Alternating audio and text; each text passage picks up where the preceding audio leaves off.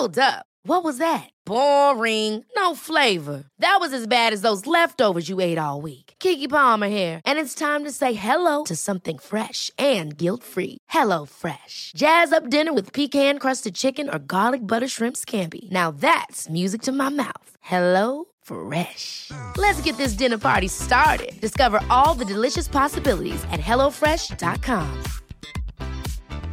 There's never been a faster or easier way to start your weight loss journey than with PlushCare. PlushCare accepts most insurance plans and gives you online access to board-certified physicians who can prescribe FDA-approved weight loss medications like Wegovy and Zepbound for those who qualify. Take charge of your health and speak with a board-certified physician about a weight loss plan that's right for you. Get started today at plushcare.com slash weight loss. That's plushcare.com slash weight loss. plushcare.com slash weight loss. Hey, I need you to pay close attention to this message. It is not an ad. This is about Canada Land and this is about you. You need to know that the news crisis is about to get a lot worse. You've heard about the layoffs. We're about to have news closures. And it's very likely that we're going to be seeing the defunding of the CBC. Where are you going to get your information from? What can you do about this? You can support Canada Land. We need you to.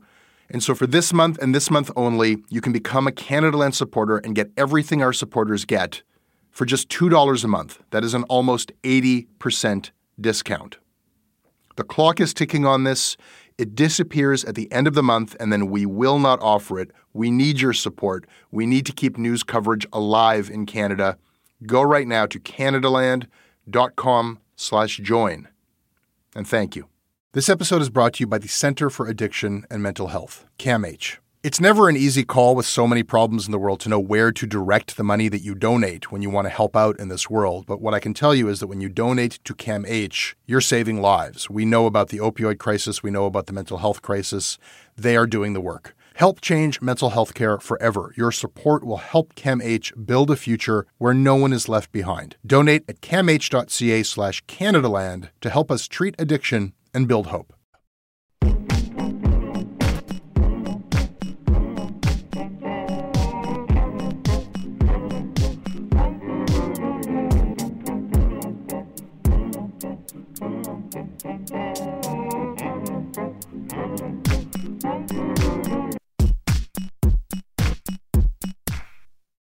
How are you doing?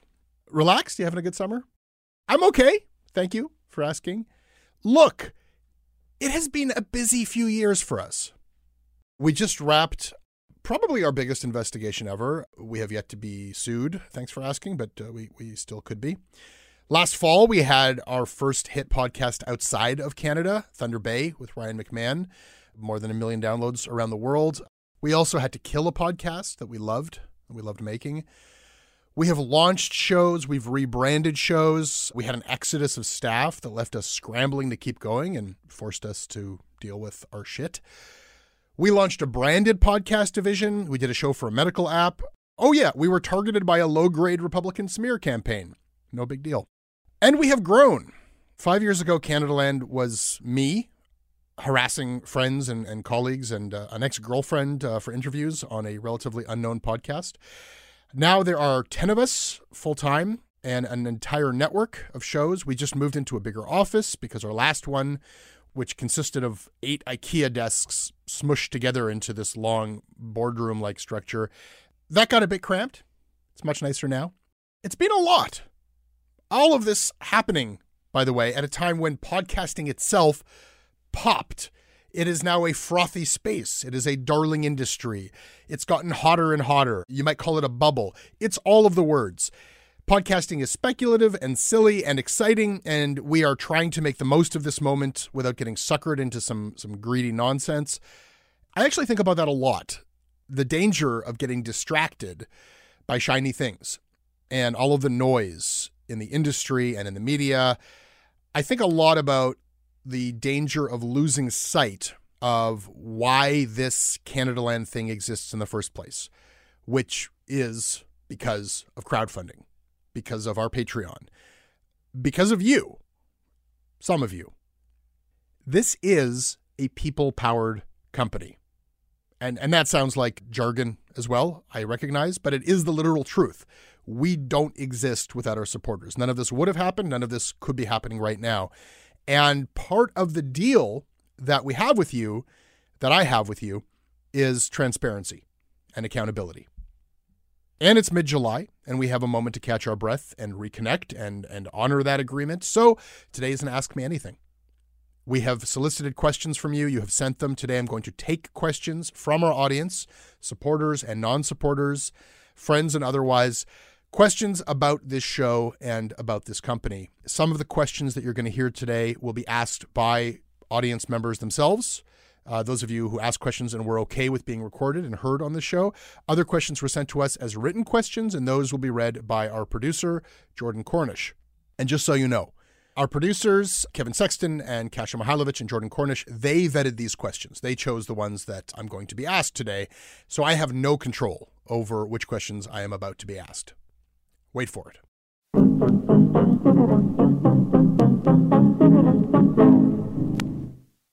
This episode of Canadaland is brought to you by Sarah Wolf, Cameron French, Mary Ingram, Ed Michael Roth, Amber Autier, James Cohen, and Malcolm Fraser. Hi, my name is Malcolm. I'm a writer and musical entertainer in Montreal, and I support Canadaland because the Canadian media establishment totally deserves to be criticized and made fun of. And uh, we might take that for granted today, but uh, it wasn't always so. Somebody needs to do it, so I'm happy that these guys do. This episode is sponsored by BetterHelp. Uh, it's amazing the things that we tell ourselves to talk ourselves out of getting help. Anybody who's actually gotten help knows that the process of getting things off your chest, of taking your stressors, your problems, and just like not letting them be bottled up, working through just conveying them to somebody half of the battle is just doing that. You unburden yourself. And you know what? If you have a real mental health professional, no, they don't have magic bullets or magic words that make it all go away. But often they can help you see things a little bit differently and guide you to strategies or tools or to a new perspective that actually does help. As the largest online therapy provider in the world, BetterHelp can provide access to mental health professionals with a wide variety of expertise in mental health. Because you listen to this podcast, you get 10% off of your first month at betterhelp.com slash Canadaland. That's betterhelp.com slash Canadaland. This episode is brought to you by Douglas, a mattress trusted by more than 200,000 Canadians from coast to coast to coast. Trust is important. There are a lot of mattress lies out there, a lot of mattress liars. And I, I, I, didn't intend the pun, but it occurred to me that there is one as I was saying those words. Listen, I am not lying to you. Uh, I have uh, experienced the Douglas mattress. It is an exceptional mattress at a surprisingly affordable price point. It is a mattress that sleeps cool, doesn't have that weird thing in the summer where the mattress gets like an oven. It's a very good product. It's delivered to your house in a box. You don't have to go to a big mattress store. It is a medium firm mattress, which is what Canadians prefer, and it comes with a 365 night trial and a 20 year warranty. What more can I tell you? Douglas is giving our listeners a free sleep bundle with each mattress purchase. Get the sheets, pillows, mattress, and pillow protectors free with your Douglas purchase today. Visit douglas.ca slash Canadaland to claim this offer. Hi, Jordan. Hi, Jesse. So you have been sorting through all of these questions? I have been. I've read some of them when they came in because some of them were sent to my email address and I formulated in my head what my response would be. But we just recorded a shortcuts and I've forgotten all of the questions and I have no idea, as I mentioned, which ones are going to. I feel a little bit vulnerable. I feel a little bit. Uh, I, I don't necessarily like being on this side of things. Well, good. That's kind of the point. All right, what do you got? Here's one question from Matthew Johannes. Hey, Jesse. Just curious why Canadaland hasn't given much time exploring the changes in Canadian sports media over the last two to three years. The entry of major international players like DAZN and MediaPro has seemingly stepped on both TSN and Sportsnet in a big way, and many Canadian newspapers are dropping sports reporters. Surprised this topic hasn't really come up on the show. Oh, that's an easy one. I'm a sports illiterate. I don't even know those words that you just said or those things that they exist. It's news to me. We're at a stage now where like my personal blind spot should not necessarily mean that Canada Land has an institutional blind spot. So we have done an episode on sports media in the past, which I found really interesting to get learned on some stuff. But I mean, Jordan, you've brought up that we should be doing that, and Jaron has brought up that we should be doing that, and we get frequent requests to look at it. And There's all kinds of problems in sports media.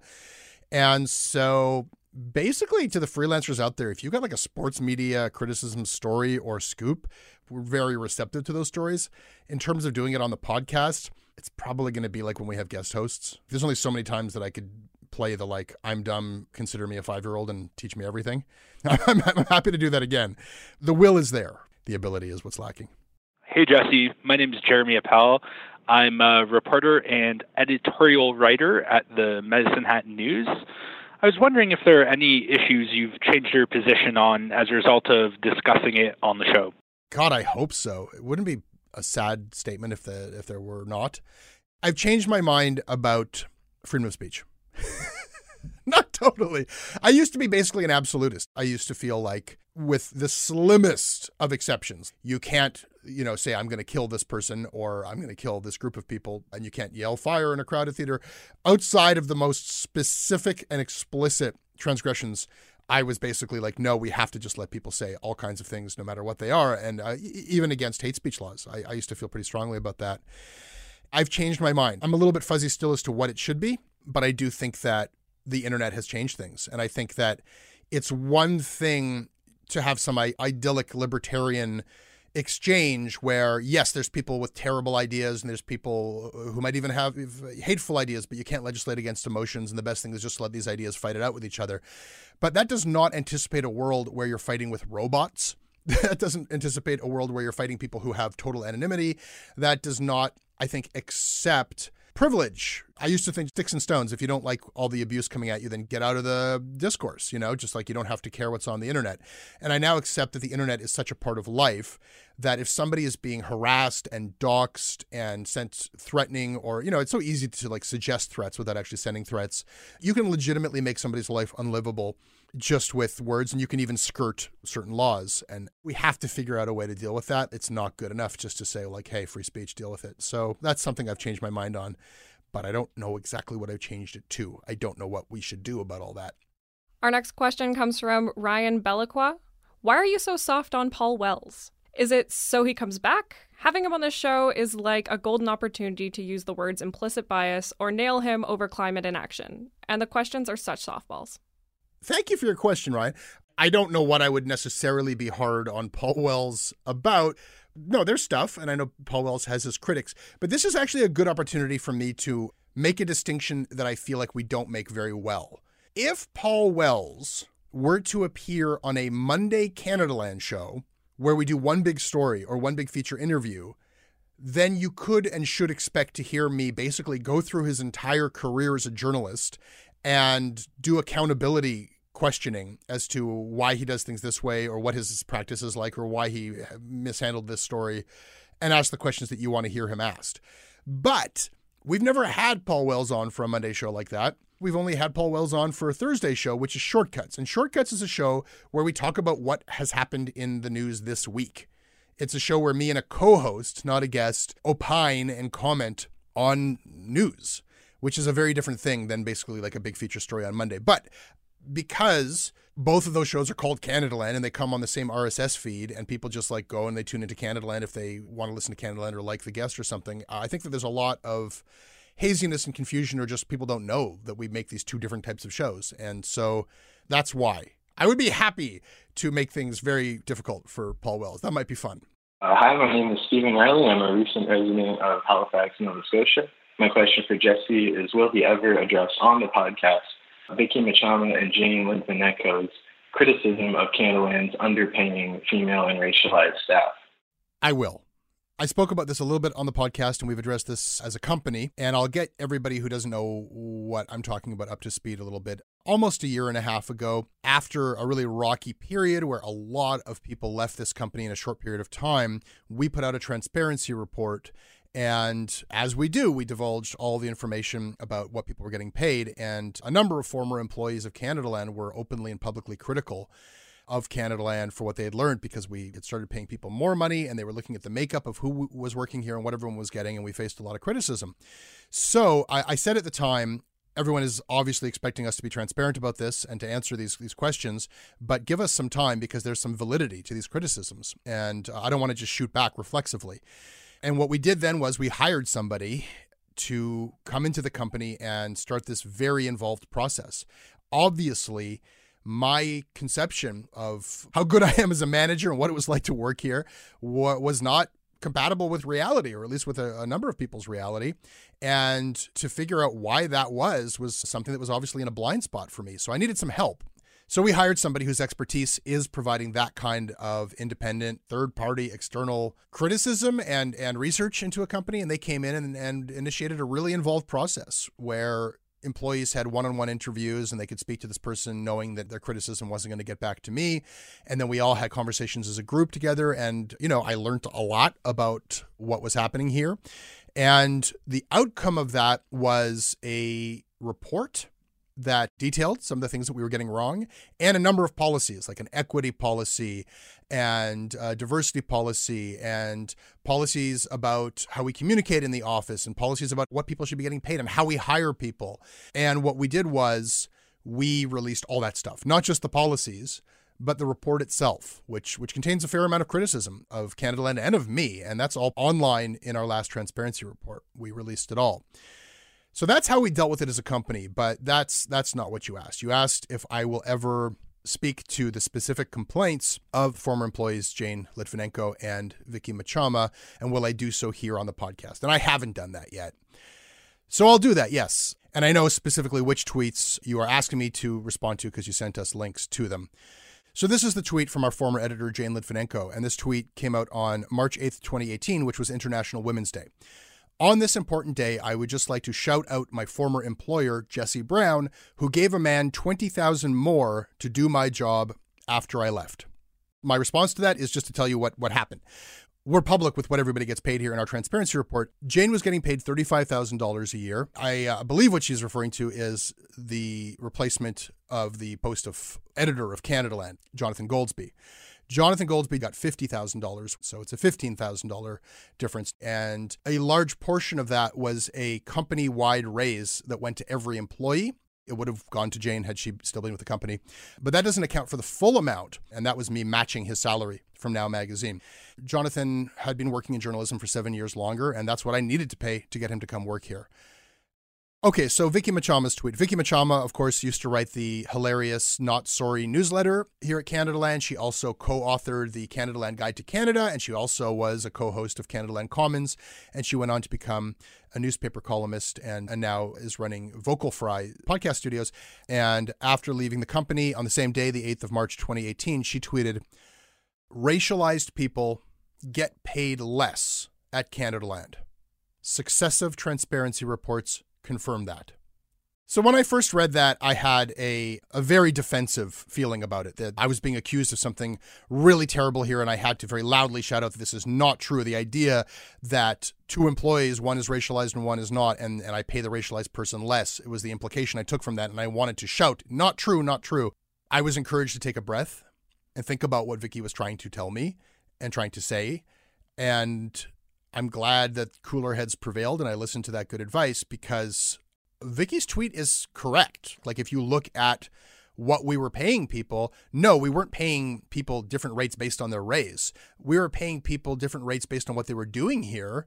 And the people who were doing the more senior things here were white people. And it was a fact that the, the the white people here had the senior jobs that were compensated at a higher rate. And I was really forced to look at why that was and how that came to be. And, you know, there's there's lots of excuses. Like when we post an entry level position, we get a much more diverse field of applicants than when we say, you know, five years experience needed, must have management experience or must have been, you know, running a show because that is a process that reflects everything that is wrong everywhere. And there are less racialized people who have five years of experience running a, radio show somewhere than there are white people. And do we want to just absorb those problems and recreate and perpetuate those problems? And we don't. But I didn't know how to do any better than that. And I needed help. And there's a lot of thought that's gone into this. There's a lot of stuff out there that I was able to have an opportunity to listen to. And so this is what we do now. Like uh, it's a series of, of things. When we have a position, we don't just post the position and say, okay, uh, the door is open, everybody's welcome to apply we seek out communities of racialized people, of marginalized people. We let people know, hey, we're coming to you. If we're allowed to post here, we want you to know that we are welcoming of applications from people from this group. We, we want you to apply. You're encouraged to apply. And then we looked at things like, okay, five years experience needed or must have on air experience, things like that, because that selects on racial lines. And we had conversations here about like, okay, are there other kinds of experience people have that might be applicable that's not necessarily like I was running a show for 5 years. So we invite people if you think you have experience in other parts of life that might that might make you experienced and qualified for this job, please tell us what they are, you know. Let's have a more open attitude to what makes somebody qualified. And let's also ask internally are we creating an environment where when we bring in people at an entry level, can they rise within the organization? Do they get the mentorship and the training and the support that they need so that they can grow into those senior roles and get compensated accordingly? And my feeling, and I think it's demonstrable in the most recent uh, transparency report, is that that stuff is working and that's happening within the company. And we still got a ways to go with it.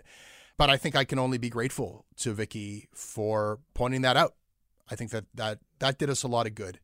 And I don't know, I wish it didn't take being called out publicly to check our bullshit. But that's sort of consistent with the whole idea of Canada Land is that that's needed and necessary and that you need uh, somebody independent and external to tell you the truth, you know, even if it means throwing stones. So I want to thank Vicky for that tweet. It was a true tweet. Hi, my name is Brendan. Uh, I'm a journalist in Alberta and Saskatchewan. I'm asking if you think someone's Twitter game or presence on Twitter is an indicator of being a good journalist. Not necessarily, but Twitter is beautiful for journalists. I, I, hate the Twitter bashing. Twitter is an essential tool for my practice as a journalist. The ability to ask people questions in public is amazing. Like it's like you can scrum anyone. You don't have to be on Parliament Hill. You don't have to be at the press conference. And it really is kind of a meritocracy where it's like if you can dig up something that nobody else has dug up and put a question to somebody that nobody else has it doesn't matter if you've got five followers. Like now it's on the record. Now they've got a like a choice. They can ignore it. They can try to deflect it. They can answer it. So I, I love twitter just for that. But is it an essential tool for a journalist? No there's journalists out there who you know shun twitter and can have great careers as a journalist but why not use it? It's good Hi, I'm Michelle from Toronto. My question for you is what you and Ryan McMahon think about the Globe and Mail coverage of Thunder Bay. I know you spoke about this in a previous episode a bit, but curious about what you think of their accuracy and balance in their stories compared to your investigation. And also, can we expect any follow up on Thunder Bay from Canada Land? Second question first, yes, you, you can expect follow up from Canada Land on Thunder Bay. What do I think of the Globe's coverage? Pretty much what I've said. I feel like it's great that the Globe and Mail has committed itself to Thunder Bay. I think that why just a year? And then I have criticisms of the actual execution. I feel like, as we have seen it thus far, it has been parachute journalism. It is very much we're looking at you and we're talking about you to other people. You can't even get the Globe and Mail in Thunder Bay. Some of the stories I think have merits to them, and they've they've uncovered a couple of things, and there's some original reporting. The lack of one Indigenous voice in their Thunder Bay bureau thus far is an issue. I don't know. I, I just question, like, you know, if you're going to do like a big feature on the band council elections at Fort William First Nation and then not cover the outcome, it's just so clear you're not doing journalism for that community. So I'm not going to do like a we're better than you. Like, there's criticisms that people could have of our podcast. But one thing we tried to do was do it differently and really try to reimagine what the relationships are of who's doing the asking and who's holding the camera or the microphone and who's talking I'd just like to see more of that kind of journalism, and I hope to do more of that kind of journalism. This is Michelle again, and this is my second question for Canada Land. Curious if you have any plans for a series that will investigate sexual assault and abuse claims. I know you had crowdfunded for this last year, so is this something that we can expect? I hope so. We didn't hit our goal of getting enough money to hire somebody to just do that work. But we do have the money that we did get set aside for those kinds of investigations. And I think that those kinds of investigations are as valid as they were when Me Too first emerged. And, and I think that there's a lot that the public doesn't know about just how hard those stories are. I think the public still thinks that, like, somebody says something on Twitter about a guy and he's on a shit list and then his life is ruined that afternoon. If they only knew how difficult those stories are to investigate and report. And I think that that a procedural podcast that actually gets into the mechanism of journalism when you're dealing with, with such sensitive material would be a fascinating podcast. I can't say that yeah, it's it's happening and it'll be out in three months, but we thought a lot about that, and I, I would like to. Certainly, we will continue to investigate those leads, and we I think we have a mandate to do so, and we're doing so. But I share Michelle's thought about about a podcast about it. I'm SB Smith from Nanaimo, BC. I recently came across the Where is the Disability Beat in Canada post on the Canadaland blog, and my question for you is this What will you do to commit to increasing disability perspectives on Canadaland? I feel like maybe it's worth reminding people the difference between us and other organizations. Like, there's 10 of us, there's a, a news team of two editors. Everybody else is either making podcasts or administrative and selling ads and stuff like that and helping things just work every day. So a lot of the stuff that we kind of apply to other news organizations, like, hey, Globe and Mail, how come you don't have one Indigenous reporter?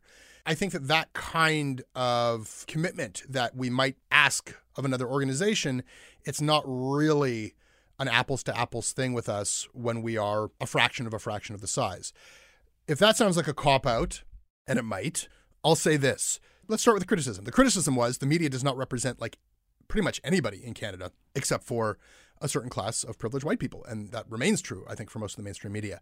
So moving from that criticism to actually having an audience, it just made sense to start to actually do the things that I was criticizing other people for not doing. I want to hear from marginalized voices and voices that we don't hear from elsewhere just because that's what we are is like we're trying to fill in blind spots and gaps that other people are ignoring. But when you're only hiring 10 people total, I don't think it makes sense to like have like those kinds of formal goals, but I'm happy to be judged by how we're doing overall. And if in a year the asker of that question, SB Smith, looks at our coverage and sees that we've done nothing on disability issues or disability voices since we published that piece, they would be quite right to say that, you know, we're bullshit. And, you know, we made a lot of noise but didn't follow through. But I'll, I'll take this opportunity just to let it be known like we very much rely on people coming to us and trusting us to be heard and to be paid to be heard. We respond to the pitches that we get in. So the door's open. Jesse, hi. Coming to you from Leamington, Ontario. I am an aspiring journalist, and my question for you is do you have any advice or tips that would benefit me in this field? Because everyone around me is telling me journalism is a dying field. There's no money to be made. I'm wasting my time. I'm wasting my money on the education that I'm getting to study journalism, and it's a little bit worrisome. So I'm just wondering, from the perspective of yourself, being a journalist, and seeing the industry change over time, if you have any advice that you could share with me, or just anything to make me feel like I'm not making a huge mistake here. Okay, so there's a lot of non-specific aspirational advice that journalism students and aspiring journalists get. You know, believe in yourself. You know, it's not dead yet, and you know, facts still fucking matter. And then there's a lot of like, oh, you should just go hang yourself in the closet because journalism's dead and you've made a terrible life decision. On the rare occasion where my slice is uh, solicited, I try to give practical advice. I will be as specific and practical as I can because I actually think I have some good advice. Journalism's failure as an industry is your opportunity. If you are getting into the field, there is a lot of reason for hope, and there is actually a method by which you can determine. I don't know for sure whether you're going to make it as a journalist or if there's going to be a journalism industry, but all I can advocate for is like this weird path that I've taken and that I'm shocked more people don't take.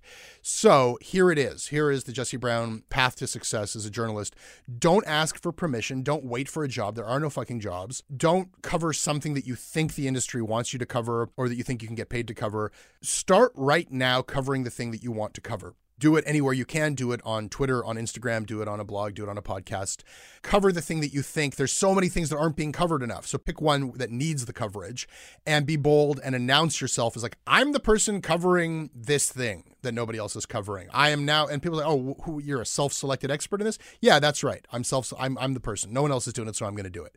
And insert yourself in conversations at the highest level. Ask questions of the people at the very top. Ask the most uncomfortable questions. Don't worry about being blacklisted or being rude. We're supposed to be rude. Let it be known that you're doing this. Treat it like a job. If it's a podcast, it should come out at the same time every week. Give it away for free and do it on the reg. And if you can't make a good show, just get a show out. If, you, if it's whatever, I don't care what your medium is, publish, publish, publish.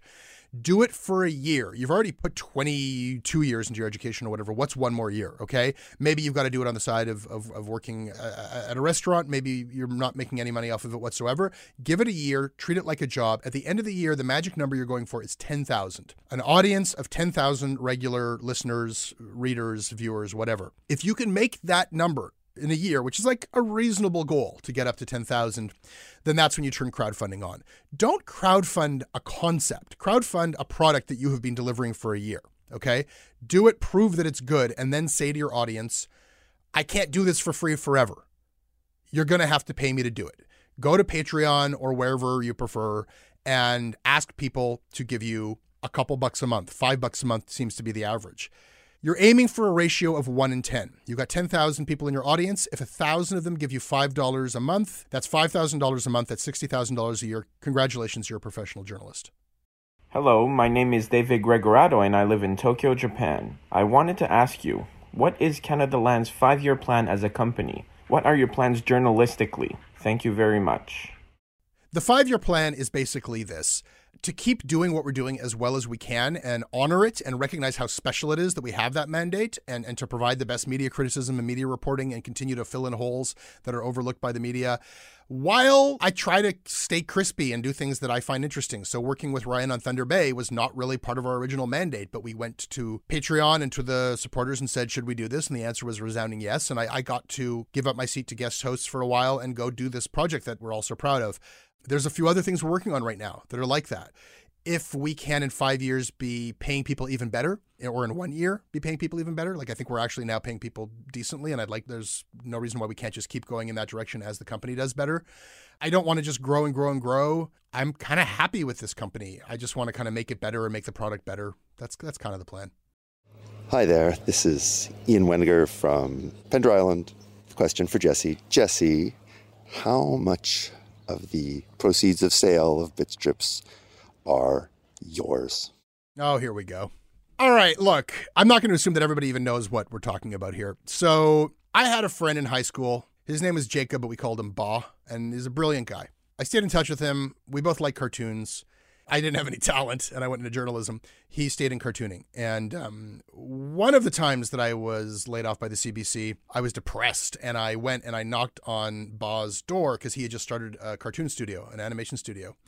And I said, Look, I'm, I just need to get out of the house. I will volunteer for you. Okay. And that's how I found myself. Like a week earlier, I had been hosting a national CBC Radio 1 show. Now I was moving the lips around on a cartoon character. Like I was the least skilled person working for free at this animation studio. And I'm so glad that I got laid off and that I humbled myself and went and volunteered because if I hadn't done that, I would not have been at Ba's studio when he had the idea for Bitstrips, which is an app that lets people make cartoons whether or not they know how to draw. Of the five of us who went into business and co founded Bitstrips, I had the least involvement, both in terms of my contribution and the piece of the company that I owned. I did get a little bit involved. You know, the other guys actually knew how to do stuff like draw or develop code. But I would say, I don't like that, or that should be this color. I don't imagine that that was that valuable. But later on, when we made Bitstrips for schools, we pivoted, as they say, and we had a, a version of it that was for schools. I was the liaison with teachers, and that was really rewarding. That's where I was most involved. But that's not what made the money. What made the money was ultimately Bitstrips became Bitmoji and Bitmoji got sold to Snapchat. And that was a really good thing for me. Not as good a thing as some people think. Some of the reporting had figures that were not accurate. I think a $100 million figure was thrown about. This is all public. It was a $65 million stock and shares and I'm not telling you how much of that I got, but here's what I will tell you. I don't owe like I transparency in what we do at Canada Land, 100%. Transparency as to my personal finances. Okay, I'll, I'll tell you this. I need to work still. I don't have the option of just not working and retiring at age 42. I need this job. I'm not rich enough to stop working. But it was really helpful in that there was a time with Canada Land where, especially when we didn't have libel insurance, where if this imploded, I would be totally screwed. Like no one would hire me in, in journalism after what I've done, and I had no other way to make a living. So it has been a really nice thing, and I'm I'm secretly grateful that it just like it was a windfall that helped just make things more comfortable and relaxed, but didn't really do anything but good things for my work ethic and for this project here. So in as much as it relates to Canada Land, that is how much detail I'm going to get into, and so I hope that satisfies your interest in my finances, Ian. Hi, my name is Harrison. I'm speaking to you from London in England in the United Kingdom. Canada Land's podcast content is an essential part of my weekly audio digest, but I'm still smarting from the demise of The Imposter, a truly unique podcast that for me was a game changer in how Canadian arts and culture was presented to a mainstream audience that might otherwise have never known of it. My question is why was it cancelled? I was under the impression that it was partly funded by Canada Land's Patreon income and that therefore it would have been safe. Please elaborate if you can, Jesse. We stopped making the, the imposter because there were not enough people like you. I'm with you, Harrison. I loved that show. We all loved that show dearly here. And I agree. I think it was a slept on, underappreciated gem of a show. We just couldn't do anything with the numbers. We typically will have numbers that are in many, many multiples of the number of people who support Canada Land listen to Canada Land. And in this case, there were fewer people listening to The Imposter than there are supporting Canada Land. So we found ourselves in a situation where that show was expensive to make because it was robust, because it was interesting, because it took a lot of time. And we played around with the idea of like, should we put less money into each episode of that show? Should we make a simpler show? And we didn't want to do that. Like, why stop doing the thing that we loved about it? So we made the show less frequently in the hopes that that would somehow I really like. There was a process of trying everything we possibly could to figure out some combination of factors that would make the imposter work, and we couldn't. Which isn't to say that there isn't a way that maybe we just failed. You know, I do think there was a lesson there in the way that podcasts work and the, uh, versus the way that broadcasting works. A Canadian arts show, I think, is too broad a category. I don't think there's an audience out there that's like, I'm interested in Canadian arts. And that's inclusive of comedy, painting, experimental performance art, and video games. I think that each of those things might be able to sustain its own podcast, but you put them all together, and we had a lot of difficulty building an audience. In terms of the idea that we had crowdfunded for The Imposter, when we canceled it, we sort of had a conversation with our supporters saying, like, if you are a Canada Land supporter because of The Imposter, we have no immediate plans to replace it with a different arts and culture show. So we'll understand if you no longer support us. In those early years, as we're trying to find out, like, we wanted to do everything. Can we do this? Can we do that? And this this kind of arts coverage, at least our audience, uh, we couldn't make it work. I don't know. I don't know. It bo- it bothers me still. And those episodes are excellent, and people should go back and listen to it. And Aliya is fantastic. She is an incredible talent and an artist. And I have no doubt at all that like years from now, I will both be like boasting that we had Aliya before she was huge, and I'll also be eating crow that like really you had her and you let her slip through your fingers because I have no doubt that she's going to do incredible things with whatever she does next. Our next question comes from at being Brad. Who gets to call Jesse out on his shit when necessary, and does anyone actually do it? Does anyone have the slightest hesitation to like people enjoy calling me out in a way like it's like a national pastime. Is there some idea here that i'm like unassailable or that people are intimidated or afraid of retribution? Like jonathan has his own way of calling me out on my shit. Like he's got a killer sigh groan this this wounded kind of uh, it is a value of canada land that people with any amount of power need to be challenged and called out on their shit. And it has created a work environment that is sometimes difficult for management. No one has the slightest compunction about criticizing management. And, uh, you know, that happens with some regularity and on the open internet every day. Hi, this is Daniel Silverthorne from Winnipeg, Manitoba. And my question is if you could create another spin off podcast for your network, one hosted by you, what would the subject matter be? Thanks. The show would be called America Land, and it would be a application of media criticism to America's media from the outsider perspective of this Canadian. Hate it. Wow, you and Kasia have both just let it be known how terrible an idea this is. I think it's a good idea. I think it could break big in the states. You don't. Nobody. Nobody. Because no, there's I, no shows covering the American media. Obviously, people are afraid to call me on my bullshit here.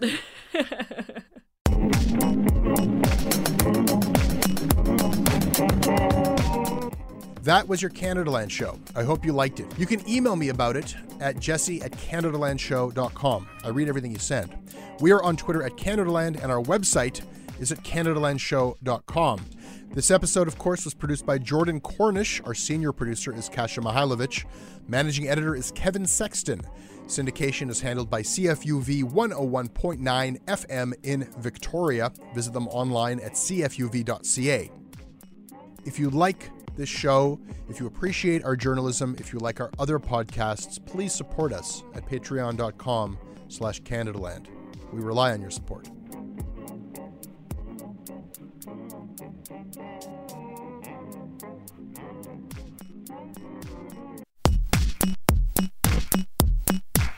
Hey, I need you to pay close attention to this message. It is not an ad.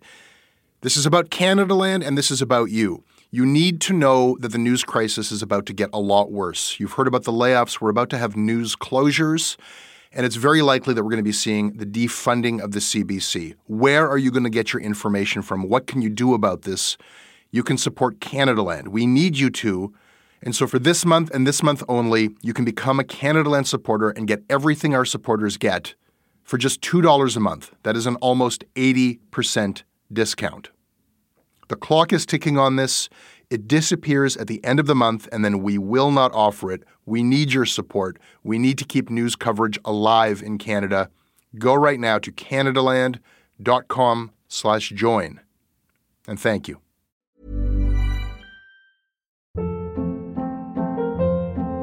Hold up. What was that? Boring. No flavor. That was as bad as those leftovers you ate all week. Keke Palmer here, and it's time to say hello to something fresh and guilt-free. Hello Fresh. Jazz up dinner with pecan-crusted chicken or garlic butter shrimp scampi. Now that's music to my mouth. Hello Fresh. Let's get this dinner party started. Discover all the delicious possibilities at hellofresh.com. A couple of years ago, a cop was shot dead on a deserted pier in the tiny nation of Belize. The only other person there that night was a frightened young woman, found covered in blood. By all appearances, it was an open and shut case. But not in Belize, where this woman was connected to a mysterious billionaire who basically runs the place. Justice will not be served in this case. She's gonna get away with it. Or will she? White Devil, a Campside Media original. Listen wherever you get your podcasts.